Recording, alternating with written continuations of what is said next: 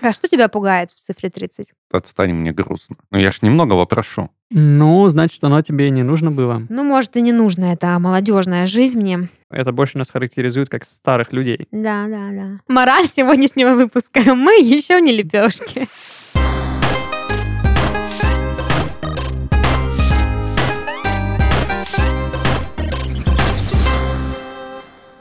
Всем привет! Вы слушаете подкаст из 13 в 30. Еженедельное ток-шоу о молодых людях, которые постарели слишком рано. И в студии сегодня с вами ваши ведущие. Дарья, это я, и мои дорогие друзья и коллеги Христофор Здоров, бандиты. и Даниил. Привет.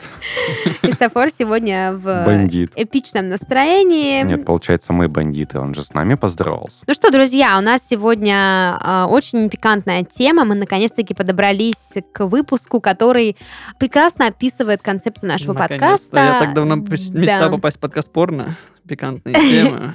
Нет, сегодня мы будем говорить не о порно, а о том, как мы постарели слишком рано. Вот он, так сказать... э, Вот она разница. Людей, постаревших слишком рано, и порно. Так вот, э, сегодня мы будем говорить о кризисе четверти жизни. Представляете себе, такой вот кризис есть. Э, Вообще, я сегодня узнала, что у кризисов минимум 8 есть, выделено в психологии, психотерапии. Вот. Но нас э, они не касаются, нас касается только один кризис. Это кризис четверти жизни. Иными словами, кризис 25 лет. Стоп. А А- я собираюсь жить э, 200 лет. Получается, мне еще терпеть почти 25 лет. У тебя кризис одной восьмой. Я думаю, что для тех людей, которые собираются жить больше 120, скажем так, лет, э, есть какие-то еще придумают кризисы. Просто науке еще неизвестны эти кризисы, потому что прецедентов не так-то много. Вот сколько лет самому старому человеку на Земле было? А пускай по второму кругу кризисы идут. Ну, то есть, Ну, либо нет, ну... в принципе, логично. Нелогично, потому что твоя же жизнь не обнуляется после сотки. Да, но в 90 лет я вполне могу испытать кризис трех лет, если у Слушай, меня деменция начнется. Кстати, Ну, да. тоже Кстати, верно. да. Вот если деменция начинается, то и кризис и трех, и 25, и среднего возраста повторяются. Ну, что ж, э, наши эксперты, Христофор и Даниил, вот вывели такую корреляцию между возрастом, деменцией и кризисами. А, Советую вам не доверять этому. В студии Red Barn вышел второй сезон подкаста «Город», в котором ведущий Сергей Прохоров приглашает в студию самых разных людей и узнает у них истории, связанные с городом, в котором они родились. В подкасте можно узнать об удивительных местах нашей страны, национальной кухне, архитектуре и истории, а также о том, как живется людям в разных уголках России. Спонсором этого сезона стала авиакомпания S7 Airlines, благодаря которой пассажиры могут позволить себе путешествовать в более чем 70 городов России на современных, комфортабельных самолетах. Ответьте мне на вопрос, э, ребята. Испытывали ли вы когда-нибудь в своей жизни кризис? Не экономический, не демонизация мне, рубля. Мне кажется, что да. И мне кажется, я проходил через кризис примерно полтора года назад. И что там у тебя было? Карибский считается? А, Слушай, очень много мыслей по поводу того, что делать дальше в этой жизни. Ты начинаешь сравнивать свои ожидания с нынешним положением. Потихоньку атмосфера становится такой гнетущей, ты думаешь, как из этого выбраться, потихоньку выбираешься, становишься миллионером и понимаешь, что, в принципе, все круто. Ты стал миллионером? Об этом мы не говорим, я секретный миллионер. Понятно. Да, но у тебя-то точно должен был быть кризис. А, нет, я считаю то, что если человек говорит, у меня кризис четверти жизни, и при этом ему больше 12, Мгм. это человек дичайший оптимист. Ну, потому что Обоснуй. мало кто живет столько. Сколько? Текущий возраст на 4 умножьте, это больше сотни Ну, получается. четверть э, века имеется в Века виду. согласен, но жизнь это же прям ого-го. Я сказала- 25. Я сказала кризис четверти жизни. А так, так везде и пишут кризис четверти Окей, жизни. кризис 25 лет. Ты Ой. сталкиваешься с этим? Это когда тебе грустно? Мне кажется, ты обесцениваешь понятие Давайте, кризис. ладно, а давайте разберемся сначала, что такое кризис э, четверти века, кризис 25 лет, что это такое вообще. Это состояние, при котором ты испытываешь стресс от того, что нужно взрослеть. Вот такая история. Кризис взросления, иными И словами. в какой-то момент нужно понять, что тебе не нужно взрослеть. Ну, то есть нигде эта обязанность не прописана, не указана. Оставайся великовозрастным дитя. А маме ты своей что скажешь, когда тебе нужно будет платить кредит? Не бери кредиты. Кто детям кредиты дает? Данил, конечно, Питер Пен тот еще, поэтому не собирается взрослеть, но э, многие люди все-таки собираются взрослеть, так уж э, распорядилась судьба, так уж э, природой заложено, что люди взрослеют, но не все взрослеют, э, так сказать, комфортно. Я должна сказать, что кризис 25 лет случается не с каждым человеком, но не стоит обольщаться насчет того, что этот кризис наступает только в 25 лет. Вообще-то ему подвержены люди а, в промежутке между 20 годами и 37, поэтому у вас еще у всех много шансов э, угодить в этот капкан. Вот. Но, по сути, если мы так подумаем, то кризис, э, связанный с тем, что ты в какой-то момент перестал получать удовольствие от жизни и э, начинаешь задавать себе вопросы, а туда ли я иду, а то ли я делаю, это абсолютно нормальная история, особенно учитывая взросление, потому что в 18, до 18 лет, да, мы переживаем кризис какой-то социализации, нам очень важно найти себе друзей, там, получить какое-то одобрение от своих одноклассников, найти первую любовь, возможно, даже получить какой-то первый сексуальный опыт, а, это все очень важно для нашего становления. Далее у нас начинаются следующие более взрослые этапы. Мы идем в университет, мы должны получить классную профессию, мы должны работать, зарабатывать деньги и добиваться каких-то еще своих целей. Мы должны поступить в универ, понять, что не туда поступили, и жалеть об этом до конца своей жизни. Да, это Или один, нет? Это один из, тех, один из факторов, да, определяющих кризис, когда человек понимает, э, там, в 25 лет, что вот он закончил университет, отработал там два года на работе, и вообще, э, ну, засомневался, а зачем он вообще все это делал? Ведь Надо можно- было поступать на миллионера. Кафедра миллионеров, да? Интересно, как бы она выглядела? Давай предметы Я придумаем. знаю, я знаю, я знаю. Мы бы там точно не учились. Как минимум так бы она выглядела. Почему? Вы миллионеры? Ну, это потому что мы там не учились, а не потому что Да. мы Ну бы там вот. точно не учились. Так ее и нет. Если бы она была, мы бы там учились. Я бы... Получается, первый урок был бы первая пара. Это про Миллионероведение. теория. Да. Теория происхождения миллионеров. Миллиона. А Вы, кстати, знаете, как выглядит символ миллиарда? Миллион с тремя нулями еще дополнительно. Нет, есть вполне буквальный символ миллиарда, который можно нагуглить в интернете, распечатать и вдохновляться им. Если это есть, то можно поверить правилу интернета. Мгм. По-моему, 42-е. все, что ты бы не придумал, уже с этим есть порно. Вот, поэтому Это сначала... 34-й. А, 34, да. Поэтому сначала гуглите э, символ миллиарда, а потом просто в конце запроса своего порно добавляйте.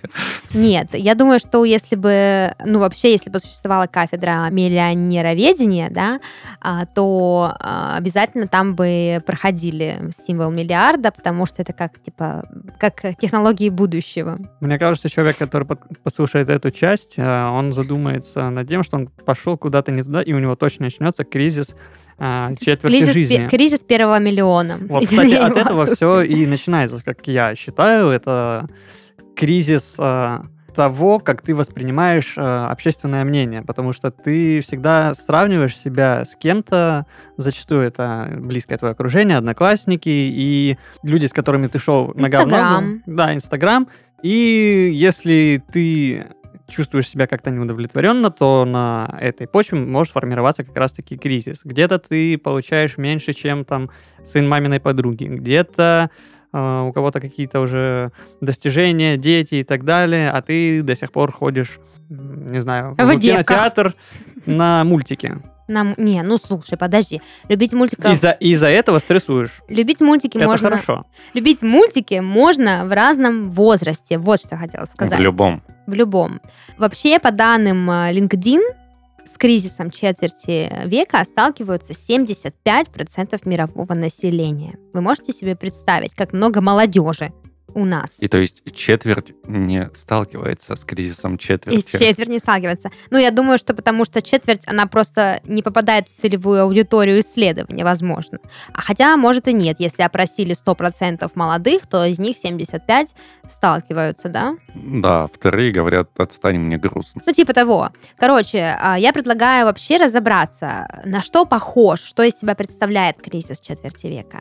Первое, что приходит э, мне на ум, это м, базовое неудовлетворение своей жизнью, да, когда ты понимаешь, что ты, как мы уже сказали, не там учился, не на том женился, а, не там работаешь, и во все все как-то не то и не так, а тебе уже скоро тридцатка, почему-то, ну, молодых людей тоже пугает цифра 30, потому что кажется, что 30 это какой-то символ взрослости. Вот я помню, когда моей маме исполнялось 30, мне было там сколько, 12 лет условно. Повезло тебе, адвокат хороший был, да? Я помню, что она, не то чтобы она очень сильно стрессовала, это был какой-то праздник, юбилей, то есть казалось, что вот, э, ну, приближается какая-то круглая цифра, не было разговора о взрослости, просто потому что наши родители повзрослели в тот момент, когда у них появились мы. А для меня, например, для моих подруг цифра 30, она кажется какой-то, как будто бы, ну все, вот старость и дышит тебе в затылок. Ну, так и есть. Да, вот нам с тобой скоро по тридцатке. Что ты по этому поводу ощущаешь? Я сейчас буду кричать в микрофон 30 минут оставшиеся этого подкаста. А что тебя пугает в цифре 30? Да, много чего на самом деле. Ну, то есть я-то буду жить не бесконечно. Это, то есть это логично. страх смерти? А, страх не то чтобы смерти, а то, что я, я получал от жизни, а, старался брать то, что ну, вообще можно взять, максимум, ну, скажем так. Это не так. тот максимум, о котором все подумали, а вот тот минимальный максимум, который можно взять от жизни. То есть, сказать, что ты просто каждый раз берешь пакетик магнитив? Вот, да. А, и в какой-то момент начинаешь задумываться, а что, если я не получил должного удовольствия от жизни? А тут она уже и как, ну, и в принципе, и вот. Слушай, ну какая-то инфантильная позиция. А вдруг у меня прямо сейчас кризис? Ты что, меня добить хочешь? Ну и получается страх смерти в том числе. Ну, то есть, в принципе, появляется очень много-много людей, вот, которые в какой-то момент становятся лучше тебя. Вот, и тебе уже сложно с ними соперничать. Ты знаешь, такой волк Ты очень иносказательно пытаешься сказать, что ты не добился того, чего хотел добиться, а скоро умирать. Вот именно. Да, так просто. Мне стало легче. Просто вокруг да около ходил и... Ну, это же нормально. Во-первых, э, ну, то есть это абсолютно нормально оценивать свои достижения и делать вывод о том, что еще нужно достичь. Ну, я ж немного вопрошу. Например? Паблик-миллионник в Телеграме. Это что, так сложно? Зачем тебе паблик-миллионник в Телеграме? Откуда в Телеграме столько людей? Мне кажется, Что ты будешь делать с этой аудиторией? Вот у кого самое большое количество подписчиков? У Павла Дурова? Ну, если... Я не заходил, но, по-моему, у него больше там 30-40 миллионов подписчиков. А, и правда, большие цифры. Да. А на те паблики, которые я подписан, там в среднем 5-6 миллионов подписоты. Но, я никогда да, не видела такие большие цифры. Мне даже кажется, 700 много считается. Больше 100 тысяч не видела ни у кого. На каких-то лузеров подписано. Надо отписаться. Нет, не надо. Потому что тогда будешь сравнивать себя с ребятами, которые добились большего и тогда уж точно начнется кризис. Не знаю, вот в моей системе ценностей как-то не работает э, рычаг, который отвечает за сравнение. То есть я искренне наслаждаюсь достижениями своих друзей и вдохновляюсь какими-то историями э, из э, медийного мира, да, там кто-то что-то делает. Но вот у меня никогда не было мысли блин, вот она такая классная, сделала это или это, или он, а я вот э, чмошка из лукошка. Вот вообще, ну, может быть, не никогда, но в основном это как-то не омрачает мое сознание. То есть я стараюсь а, думать о том, что я хочу и как это получить. И мне абсолютно не важно, насколько это ценно на сегодняшнем рынке, скажем так, успеха. У меня сравнения не идут с другими людьми, у меня скорее сравнения идут с ожиданиями от самого себя, которые были заложены изначально. И мне кажется, это даже немножечко больнее, потому что ты выстраиваешь себе э, какой-то мир, и в определенный момент он рушится. Вот я не хотел бы дойти до той точки, когда тот мир, который я э, выстроил, рухнет. Это как-то очень тоже вот э, такая позиция. Я понимаю, о чем ты говоришь, но вот э, сравнивая с собой, например, понимаю, что не то чтобы у меня нет от себя ожиданий, но в моей голове есть такая история, что в любой момент можно переобуться. А помнишь, я когда-то давно тебе говорил, что у Павла Дурова там 40 миллионов подписчиков? И? Я ошибся. А, в общем, там около полумиллиона, что-то типа того. Ну вот, я вот. же вам говорю, что и нет миллионных никого. пабликов не так уж и много. Ну, нет такого. Вот Получается, что. Дуров лох? Ну, ну нет. Зачем ты так нет, говоришь? Нет, просто я вот прямо сейчас стал к Дурову намного ближе, в сотни раз, чем думал был до этого. Ну, видишь, не все так плохо оказывается. Главное провести вовремя какой-то аудит своих ценностей и вообще реальность протестировать. Есть такая, такое понятие в психологии – тестировать реальность. Вот, наверное, в каком-то смысле я могу гордиться тем, что у меня есть определенный уровень осознанности, в котором я понимаю, что сравнивать с другими – это тупо, ожидать от себя чего-то и потом разочаровываться – это тоже тупо. Можно просто следовать тому, что тебе хочется, что тебе ценно и важно, и в какой-то момент, если это перестало быть ценным и важным, сказать себе, ну все, мне это больше не нужно. Переобуваемся и идем дальше, ставим новые цели. Но я понимаю, конечно, о чем вы говорите. У вас просто кризис четверти века. Я вам очень, конечно, сопереживаю в этот момент. Но...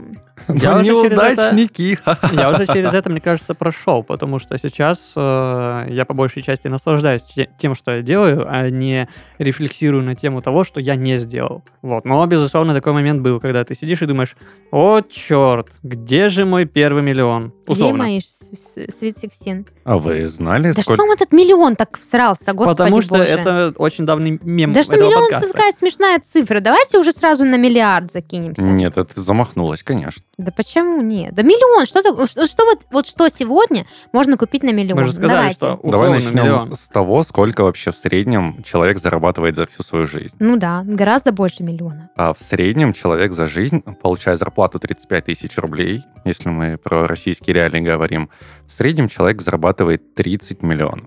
Ну, это же вообще фигня. До вычета налогов. Да. Абсолютная фигня. За жизнь 30 миллионов, да. это же так мало. А, а после вы, вычета налогов там 20. остается порядка 10. Что? Mm. Да. Это какие такие налоги? Поэтому миллион это какая-то, боже, просто вы так об этом говорите, как будто это какая-то манна небесная. Но это просто... Это тупо условная какая-то цель, под которой я подразумеваю просто все что угодно. Просто миллион это максимально понятная форма для всех остальных. Знаешь, почему у тебя до сих пор нет миллиона? Потому что ты не конкретно формулируешь свои желания и цели. Я хочу миллион, но миллион это, это маловато. Может, ты, ты заработал уже миллион, но уже потратил. Квартиру Я же говорю, не что купишь. дело не в деньгах. Квартиру не купишь. Ну ладно, тачку какую-нибудь можно купить, э, там, неплохую, Газель. да? За миллион. Грузовую. Не, ну за миллион, ну что ты, за 700 тысяч не купишь какой-нибудь Рено? Нет, можно ну, купить купишь. грузовую «Газель» и заработать еще два. Да, еще два заработать. То есть надо сразу масштабнее мыслить. Ладно, все с вами понятно, миллионеры. А, кстати, синдром самозванца, о котором мы уже говорили в одном из выпусков, это тоже одна из э, характеристик кризиса четверти жизни, когда ты начинаешь э, оценивать да, свои достижения, и они кажутся тебе какими-то нелепыми, смешными, либо как будто бы они тебе достались случайно. То есть тебе кажется, что вся, все, что у тебя есть, оно тебе на самом деле не принадлежит. М? Смекаешь? Конечно. Я, я же смекалистый у вас да. здесь. Вообще, конечно, кризис четверти жизни во многом связан со страхом а, перед будущим, потому что а, цифра 30 кажется такой опасной, потому что 30 — это символ взрослой жизни, а в взрослой жизни нам нужно принимать взрослые решения, нам нужно нести ответственность за то, что происходит. А, к этому обязательно приписываются какие-то атрибуты социально одобряемые, вроде ипотека, брак, дети, какая-то работа стабильная обязательно, да, хотя в современном мире э, параллельно с этими убеждениями есть, э, очевидно, реальная картинка, которая говорит о том, что стабильность а, не такая уж и стабильная, скажем так, как экономика не такая уж экономная, да, то есть э, у нас тут коронавирус, и непонятно, что будет дальше, у нас каждый год меняются тренды, у нас падает курс рубля, курс доллара, у нас изобретаются какие-то новые штуки, которые либо усложняют, либо упрощают нашу жизнь, мы Э, не замечаем, что живем вот в этом страхе перед тем, что однажды наступит этот момент, когда ты больше не беззаботный э, молодой человек, а скоро начнут стареть наши родители, и это тоже очень сильно эмоционально давляет на нас, и все это выливается в то, что мы ощущаем этот кризис на себе и особо ничего с этим сделать не можем. Я еще а, подумала о том, что кризис четверти жизни, да, и четверти века, он происходит с молодыми людьми, современными, да, с миллениалами, по той причине, что, ну, в принципе, изумеры, да, сюда уже относятся раз 20-летние. В общем, этот кризис происходит по той причине, что сегодня немножко изменились, изменилась скорость взросления в принципе. То есть если наши родители в нашем возрасте уже имели семьи, имели там, работали на одном и том же месте уже в течение 10 лет, то в современном обществе эти темпы совершенно другие. Мы взрослеем позже, нам не нужно из-за того, что мы имеем какие-то социальные э, приколюхи, да, мы можем заводить детей позже. То есть мы живем более расслабленно. Мы, нам не обязательно, чтобы котироваться в обществе, работать на одной работе очень долго. Мы можем пробовать разное. Мы можем поработать здесь два года, там два года, потом уйти на фриланс, вообще открыть свое дело. То есть э, мы свободные, чуть более финансово пострахованные, чем наши родители, чтобы пробовать разное, искать себя, скажем так. Ну и плюс к этому всему э, прикладывается еще переосознание каких-то современных, э, скажем так, ценностей, да, то есть мы не спешим заводить семью, э, потому что стремимся к независимости. Мы также не стремимся заводить семью или абы какие отношения, потому что мы стали более осознанными, чем наши родители, и мы ценим совершенно другие вещи. И мне кажется, что я очень много говорю. А, а потому что ты говоришь правильные вещи, особенно то, что касается семьи в какой-то момент ты начинаешь а, отвечать за себя, за свои поступки. И когда ты планируешь семью, ты понимаешь, что, что твоя ответственность не только за себя самого, но и за человека, который рядом. И за ребенка вообще колоссальная, кошмарная ответственность, и это прям начинает давить на тебя. Вот. И ты такой, так, я собой не справлялся. Я один жил, мне тяжело было. А тут еще два человека. А мы вообще из еврейской семьи, и нам лишний род как выстрел в спину. Ну, то есть... Ужас. Какая красивая и страшная метафора. О наболевшем.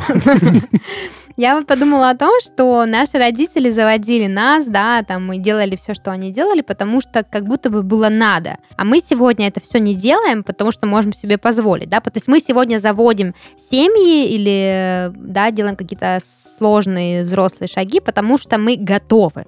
И у нас, слава богу, есть время, как я заговорила, да, слава богу. И у нас, э, к счастью, есть время а, это делать. Но в этой связи можно сделать такой вывод, что если у нас есть время, есть куча возможностей, нам не обязательно торопиться, потому что над нами не, а, не стоит никто, не говорит, там, к 30 ты должен иметь э, детей, да, или должен иметь то-то, то-то, то-то, то нам тогда и не страшны цифры, потому что эти цифры, по сути, ничего не значат. Я думаю, что здесь дело даже не в цифрах, а в этапах. Поэтому и такой большой промежуток э, у кризиса четверти жизни 20-37 лет. А, это именно тот промежуток, когда большая часть людей сталкиваются с типичным грузом ответственности. То, что вы тоже озвучили. Дети, отношения, квартира, работа и так далее. Поэтому я считаю, что основное, за что стоит переживать, это как раз-таки вот эти вот этапы. И не цифры формируют э, кризис четверти жизни, не страх приближающийся, смерти или чего-нибудь еще в этом роде, а страх перед э, ответственностью. Слушай, страх смерти один из самых популярных страхов в, в психологии, да, в психотерапии, и этот страх становится сильнее именно с наступлением, э, ну, как раз-таки 25 лет, после 25 лет, страх, это прям популярная история. Страх смерти — это как iPhone, есть почти у каждого со страхом смерти ты можешь столкнуться в любой промежуток своей жизни. 8 лет, 12, нет, 25, Тут, тут имеется в виду, что в психотерапии прям есть э, такое понятие, как страх смерти, и он э, чаще всего появляется именно после 25 лет, потому что чем старше мы становимся, тем ближе мы к смерти. Плюс мы видим, как стареют родители, и часто наблюдаем даже смерть собственными глазами. То есть это прям э, определенный этап формирования психики, и понятно, что страх смерти, он как бы есть э, в принципе в общем, да, но именно когда твои поступки начинают зависеть от этого страха подсознательного, он именно вот а, в этой части проявляется. Но этот страх смерти, он с нами не всегда. Например, даже на уровне инстинкта в детстве он отсутствует напрочь. Но в детстве вообще его практически нет, потому что ты, во-первых, не, не до конца понимаешь, что это, во-вторых, ты молод, и ты с каждым годом становишься как будто бы еще сильнее и круче, а после определенного возраста ты уже идет на спад. После 25 лет все, организм уже начинает стареть. Поэтому после 25 лет прописывают девочкам ретинол, чтобы морщинки не появлялись. Это естественно, это энтропия естественная. А вы помните, в какой момент у вас а, появился этот страх впервые? Ну, страх о смерти у меня лично как бы такого прям ярко он не проявляется, хотя есть там местами. Я помню, когда была у своего психолога, она мне сказала, Даш, ну, это нормально, у тебя уже там страх смерти, тебе 27. Но я вот о чем хотела спросить. Когда вы впервые подумали о том, что, блин, кажется, я старею, кажется, я старый? Были такие моменты? Ну вот когда страх смерти и появился, то есть я помню то, что мне было 18 лет, мне на день рождения родители дарят прыжок с парашютом, с инструктором. Э, Ты пры- же ВДВшник, тебе что, не страшно? Я к этому и подвожу, то, что я такой, вау, прыжок с парашютом, мы там прыгаем с 3000 метров, э, летим в тандеме, минута свободного падения. Тандыре. В тандыре, да. Нет, там лепешки, а мы еще нет. Мы... Вот, потом я иду, Это просто, извини, мораль сегодняшнего выпуска. Мы еще не лепешки.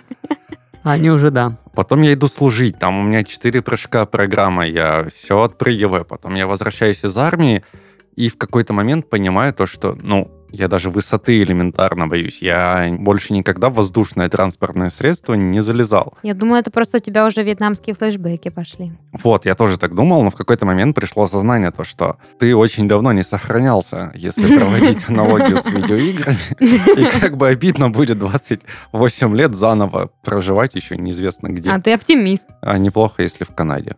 Ну да. Если кто-то Вселенная услышала тебя. Христофор, а когда ты первый раз понял, что ты старый? Я вот знаю, что Христофор ходит на рынок, и он сегодня опоздал на запись подкаста, потому что шарахался по рынку. Ну, Ну, на По-моему, рынок это я уже хожу старость. с 20 лет. вот, все Примерно понятно. тогда же, кстати, я впервые подумал о том, что смерть это страшно. Молодой Когда, старик. когда я стоял на балконе, смотрел вдаль и вдруг задумался о том, что, блин, страшновато стоять на балконе. А вдруг сейчас в голову что-нибудь такое неудачное придет. Господи, парни, что у вас в Ну, голове? Надо вообще? подальше от окошки держаться. и Не, всё. понимаешь, в детстве таких мыслей не было. То есть ты поднимался на крышу недостроенной многоэтажки и бегал по краю, типа, ха-ха, поймай меня. Знаешь, как еще с, с другом играл, держал свою куртку, а он типа бык и бежал. Что? А у тебя куртка на краю пропасти. У меня так друг чуть черепную коробку не проломил на недостроенном здании. Я начинаю приходить к выводу, что мужчины и женщины стареют по-разному, потому что вот эти ваши придурашества. Я вот поняла, что, кажется, я старею, когда мне все меньше хочется, стало хотеться тусоваться. То есть раньше, я помню, там в промежутке между 20 и 24 годами ему постоянно хотелось куда-то пойти, что-то выпить, потусить, потанцевать, какие-то вписки, не вписки, тусовки, э, сборища. А сейчас, э, допустим, вот как я поняла, что был Хэллоуин. А, Я сидела дома, смотрела сериальчик, и ко мне в дверь постучали дети, которые... Сладость или гадость? Да, сладость или гадость. Я такая, блин, натуре, сегодня же Хэллоуин. Я им дала денег и подумала, блин, как здорово, что дети развлекаются. И я смотрю в Инстаграме, там какие-то костюмы, думаю, блин, люди, наверное, тусуются, а мне вообще так не хочется никуда. И, кстати, никто меня никуда не пригласил, поэтому все совпало прекрасно. Да, то есть я поняла, что мне хочется все больше как-то отдыхать, и все меньше хочется куда-то э, вылазить. Просто тусовки изменились. Вот и все. Ну, пожалуй. Ну, опять же, ты говоришь, тусовки изменились. Вот вспоминая, как мы тусили в молодости, я бы не хотела через это снова пройти. Вообще нет, Вообще ни нет. разу. Спасибо, э, не надо. Я уж так рада, что я Как мы постарела. А выживали я бы тогда. повторил. Я также еще понимаю, что я старею, когда я не успеваю за быстро меняющимися трендами. Вот, например, помните этот э, странный а, это, эти странные времена, когда я пыталась овладеть ТикТоком и понимала, что мне не то чтобы непонятно, мне вот вообще абсолютно это все параллельно. Мне так не хочется что-то придумывать, туда выкладывать. То есть я вообще, у меня нет инфлюенсерской жилки. Ну, значит, оно тебе и не нужно было. Ну, может, и не нужно это молодежная жизнь мне, Зачем делиться своим мнением со всеми? Если, Если- можно помалкивать в тряпочку. И кому надо, тот подойдет и сам Да, спросит. что ты говоришь, да. Я еще вот думаю о том, что последнее время, последние несколько лет я особо, особое внимание уделяю каким-то ценностям, традициям, времени, проведенным в кругу семьи. Или, например, я предаюсь каким-то воспоминаниям, люблю пересмотреть старые фотки, мне хочется со- создать какие-то памятные альбомы. И мне почему-то начинает казаться, что все это так важно и круто, что я прихожу к выводу, наверное, это так проявляется старость, когда ты ценишь то, что было, больше, чем то, что, возможно, будет. А мне не нравится слово старость в этом контексте. Мне кажется, сюда больше подходит слово мудрость. Мудрость, зрелость, наверное, О, да? да. Зрелость. Красивое слово зрелость. Я поэтому, на кстати, опыте. и еду домой на месяц, потому что хочу собрать всех своих родных и близких за одним столом семейным и поспоминать, как я ходил без трусов во время таких же застолий, но примерно На прошлой лет неделе. 20 назад. А, Обязательно нам потом э, отчитайся, как все прошло. А на этой сентиментальной ноте я предлагаю нам почитать э, отзывы наших слушателей и узнать, от чего же они чувствуют себя старыми. Я чувствую себя старой, находясь с 18 и 20-летними людьми. В остальное время я и сама чувствую себя на 18, но когда слышу реальных 18-летних, понимаю, как уже от этого возраста далека. Дело даже не в том, что я не понимаю молодежного сленга, хотя иногда это так, а в том, что быть такими наивными, неуверенными, но милыми можно только в этом возрасте, как мне кажется. Я чувствую себя старой также, когда ловлю себя на раздражении от трендов ТикТока или некоторой новой музыки. Вот это ощущение, когда хочется закатить глаза и причитать, куда катится современная молодежь. Меня это пугает. Я чувствую себя старой каждый раз, как переживаю похмелье, ведь еще 10 лет назад о таких муках я даже не слышала. И когда перед вечеринкой хочется выпить полисорб и водичку у кровати поставить. А еще в прошлом году у меня заболела поясница. Это точно какой-то новый level старости. Ну, здесь вот просто подписываюсь под каждым э, словом нашей слушательницы. Действительно, как не смешно бы это звучало, но некоторые э, вещи современной молодежи вызывают мысль, что, кажется, ты уже так далеко уехал. Кстати, про болящие поясницы. Мне кажется, я тоже уже потихоньку подбираюсь к тому уровню новому старости, потому что недавно я потратил 7 тысяч на медицину. То есть, типа, я сделал комплексное обследование э, всего-всего себя. Поясницы? А что такое дешевое ты сделал? Где ты это сделал? Мне потом дашь ссылочку. Нет, он просто зашел к доктору, дал ему 7 тысяч, повернулся спиной, поднял кофту, и он такой, у вас поясница. Он такой, спасибо. Нет, за это я отдал полторы. Ну, на самом деле, еще остались вещи, которые я не делаю, и за них придется, наверное, столько же заплатить, но Зубы, например. Зубы мудрости Зубы- я недавно вырвала. Это уже тоже признак старости. у меня, по-моему, остался один или два. У меня три зуба из четырех возможных. Один я вырвала, осталось два. Я Три из четырех остались. Не, ну у меня один, его просто нет. Я рентген делала. я думаю, чем дольше мы обсуждаем такие темы, тем это больше нас характеризует как старых людей. Да, да, да. А об этом можно говорить вечно. А, Чувствую себя старой каждый раз, когда вспоминаю, что хлеб стоил 10 рублей, а билет на троллейбус 5 рублей, а батины палочки смерти 42 рубля. Блин, я помню время, когда троллейбус стоил 2 рубля. Вот Рили. Помните это время? Заходишь, 2 рубля монеткой даешь и едешь. Нет, я катался за 6, по-моему. Ну, это уже молодежная Я по история. 5 помню. А я вот прям помню отчетливо, что стоил 2 рубля троллейбус у нас в Краснодаре. И эм, я каталась на нем. Как? А, я помню, что я еще в детстве очень боялась садиться на троллейбус, и моя сестра, она уже вовсю каталась, там ездила к бабушке, к дедушке, а я очень боялась, что я выйду не там или зайду не там. И всегда, помню, первый раз я ехала, и меня должна была встретить либо мама, либо бабушка где-то. Это прям было самое опасное путешествие в моей жизни. Хотя, по сути, ну, проехать нужно было пару остановок. Кстати, у меня батя, по-моему, в 8 лет, вот ты говоришь, что ты боялась путешествовать на троллейбусе, у меня батя в 8 лет из СССР в Венгрию летал. Вот Вот так. Я На сейчас вспоминаю и думаю, офигеть. За 2 рубля. А вот я помню те времена, когда рублевые жвачки по рублю продавали. А сейчас по сколько? Я не знаю, рублей Их не продают. 7, сейчас наверное, есть жвачки по по рублю. 5, по 6. Но они уже нет. Не по они рублю. они Они уже по не по рублю. рублю. Не по рублю? Рублевые, но не по рублю. Я помню жвачки по э, руб 50. Э, Загадочная, кстати, такая цена, руб 50. Руб 50. Такого сейчас больше нет. Да, я помню, что раньше 50 копеек это, были, это были деньги, их можно Ну, было использовать, э, как бы, так сказать, фиатная валюта. А не только, чтобы злиться на их наличие у тебя. Мне 30 лет, и я знаю, что мое тело не станет прежним. Регенерация ухудшилась, ловкость стала меньше. А ведь дальше будет только хуже. Да, чувак. Это какой-то Как будто отзыв Человека-паука прочитал. росомаха. да. Человек порезался и очень долго не мог Логан, залогинься. Да, крепись. Понял, что старею, когда начал соглашаться с родителями. Внезапно пришло осознание, что они во многом правы. Раньше спорил до усрачки просто ради спора, а теперь задумчиво киваю и многозначительно вздыхаю. И это уже в 27 лет. Не, ну как бы да, ловили себя на таком кринже, когда слушаешь, сидишь батю или маму и такой, блин, а в этом что-то есть. Не, я до сих пор с родителями спорю.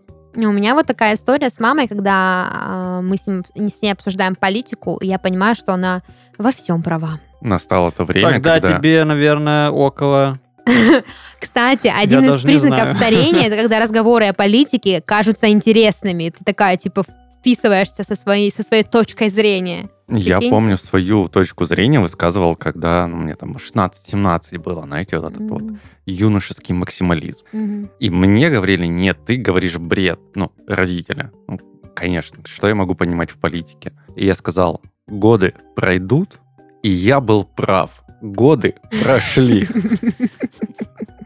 Да, Данил, ты будешь отличным дедом. И политологом хорошим. Уже сейчас. Испытал кризис взросления, когда понял, что больше не хочу общаться со старыми друзьями. Они будто остались на уровне школы. Один до сих пор не имеет постоянного места работы, другой постоянно зовет тусить и пить, а третий чурается нормальных отношений. Раньше мы тусили, и было как-то все равно на это. А теперь, когда я понял, что хочу от жизни, мы больше не общаемся. Вот так и повзрослел. Ну, тут уже какая-то осознанность у человека. Да, это очень грустно, когда ты понимаешь, что твои ценности больше не соответствуют э, ценностям твоих друзей или твоего окружения. И ты из него выходишь. Это тоже один из этапов взросления, Но я это же считаю, получается отказаться. Да, круг друзей, и он тебя окружает. И в какой-то момент ты из него вырастаешь, тебе становится тесно, душно, неудобно. И ты что делаешь? Выходишь из него. от- Боже, мне кажется, ты будешь потрясающим отцом и потрясающим дедом. Будешь объяснять деткам, вот это, это просто круг, ты из него вырос. Вот. Ну, ты Да. Вырос из обруча. Ну, с кем не бывает. Купим побольше. Ну что, тогда я предлагаю нам перейти к нашей завершающей рубрике и узнать, какую игру нам сегодня принес Даниил. Мы же все-таки 30-летние дети. Дань, Привет, это я. чем порадуешь нас сегодня? Я подумал то, что чем старше ты становишься, тем больше ты гуглишь. А чем еще старше ты становишься, тем глупее твои глупые Google запросы. Вот. Ну и, собственно, я хочу проверить, как бы вы ответили на тот или иной Google запрос. То есть мы сейчас будем выступать в качестве экспертов? В качестве, качестве Гугла. Да. Окей. Включил режим полета на айфоне и сбросил с крыши. Почему не полетел? Это вопрос очень в твоем стиле, Дань. Тут уж вопросы к чувству юмора. Почему не полетел? Даже не знаю. Хочется сразу только шуток пошутить. Потому что такой юмор не окрыляет. О, Неплохо. Неплохо. неплохо. А где пупок у кошек и котов? На животике? На пузике? А он там есть? Я сколько раз гладил кошек по пузику и не видел пупка. Но ты знаешь, что если гладить кошку по пузику, Она делает кошку-девочку, то ты не найдешь там сиси.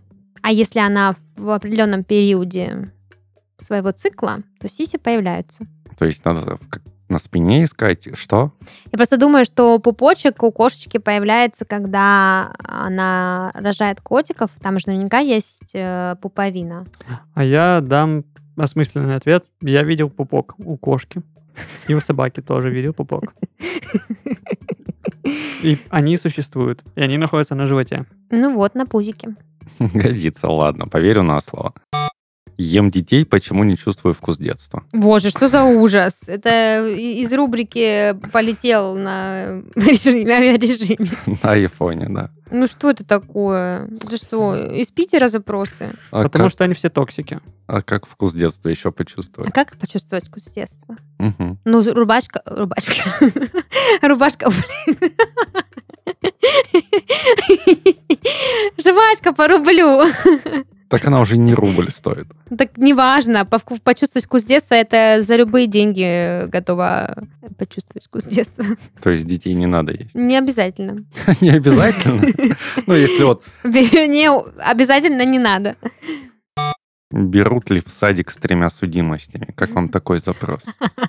Работать или... Ребенка с тремя судимостями. Или красть. Я думаю, что это искал тот же человек, который хочет вернуть вкус детства. Ну, В Возможно. принципе, да. И поэтому у него, в принципе, есть три судимости. Потому что, видимо, очень сильно скучает. В тюрьме нечего делать, приходится только гуглом баловаться. И есть детей. Если перцовый баллончик состоит из перца, то можно ли добавлять его в суп как специю? Но чисто теоретически, наверное, можно. Там же есть разные виды супер острого перца.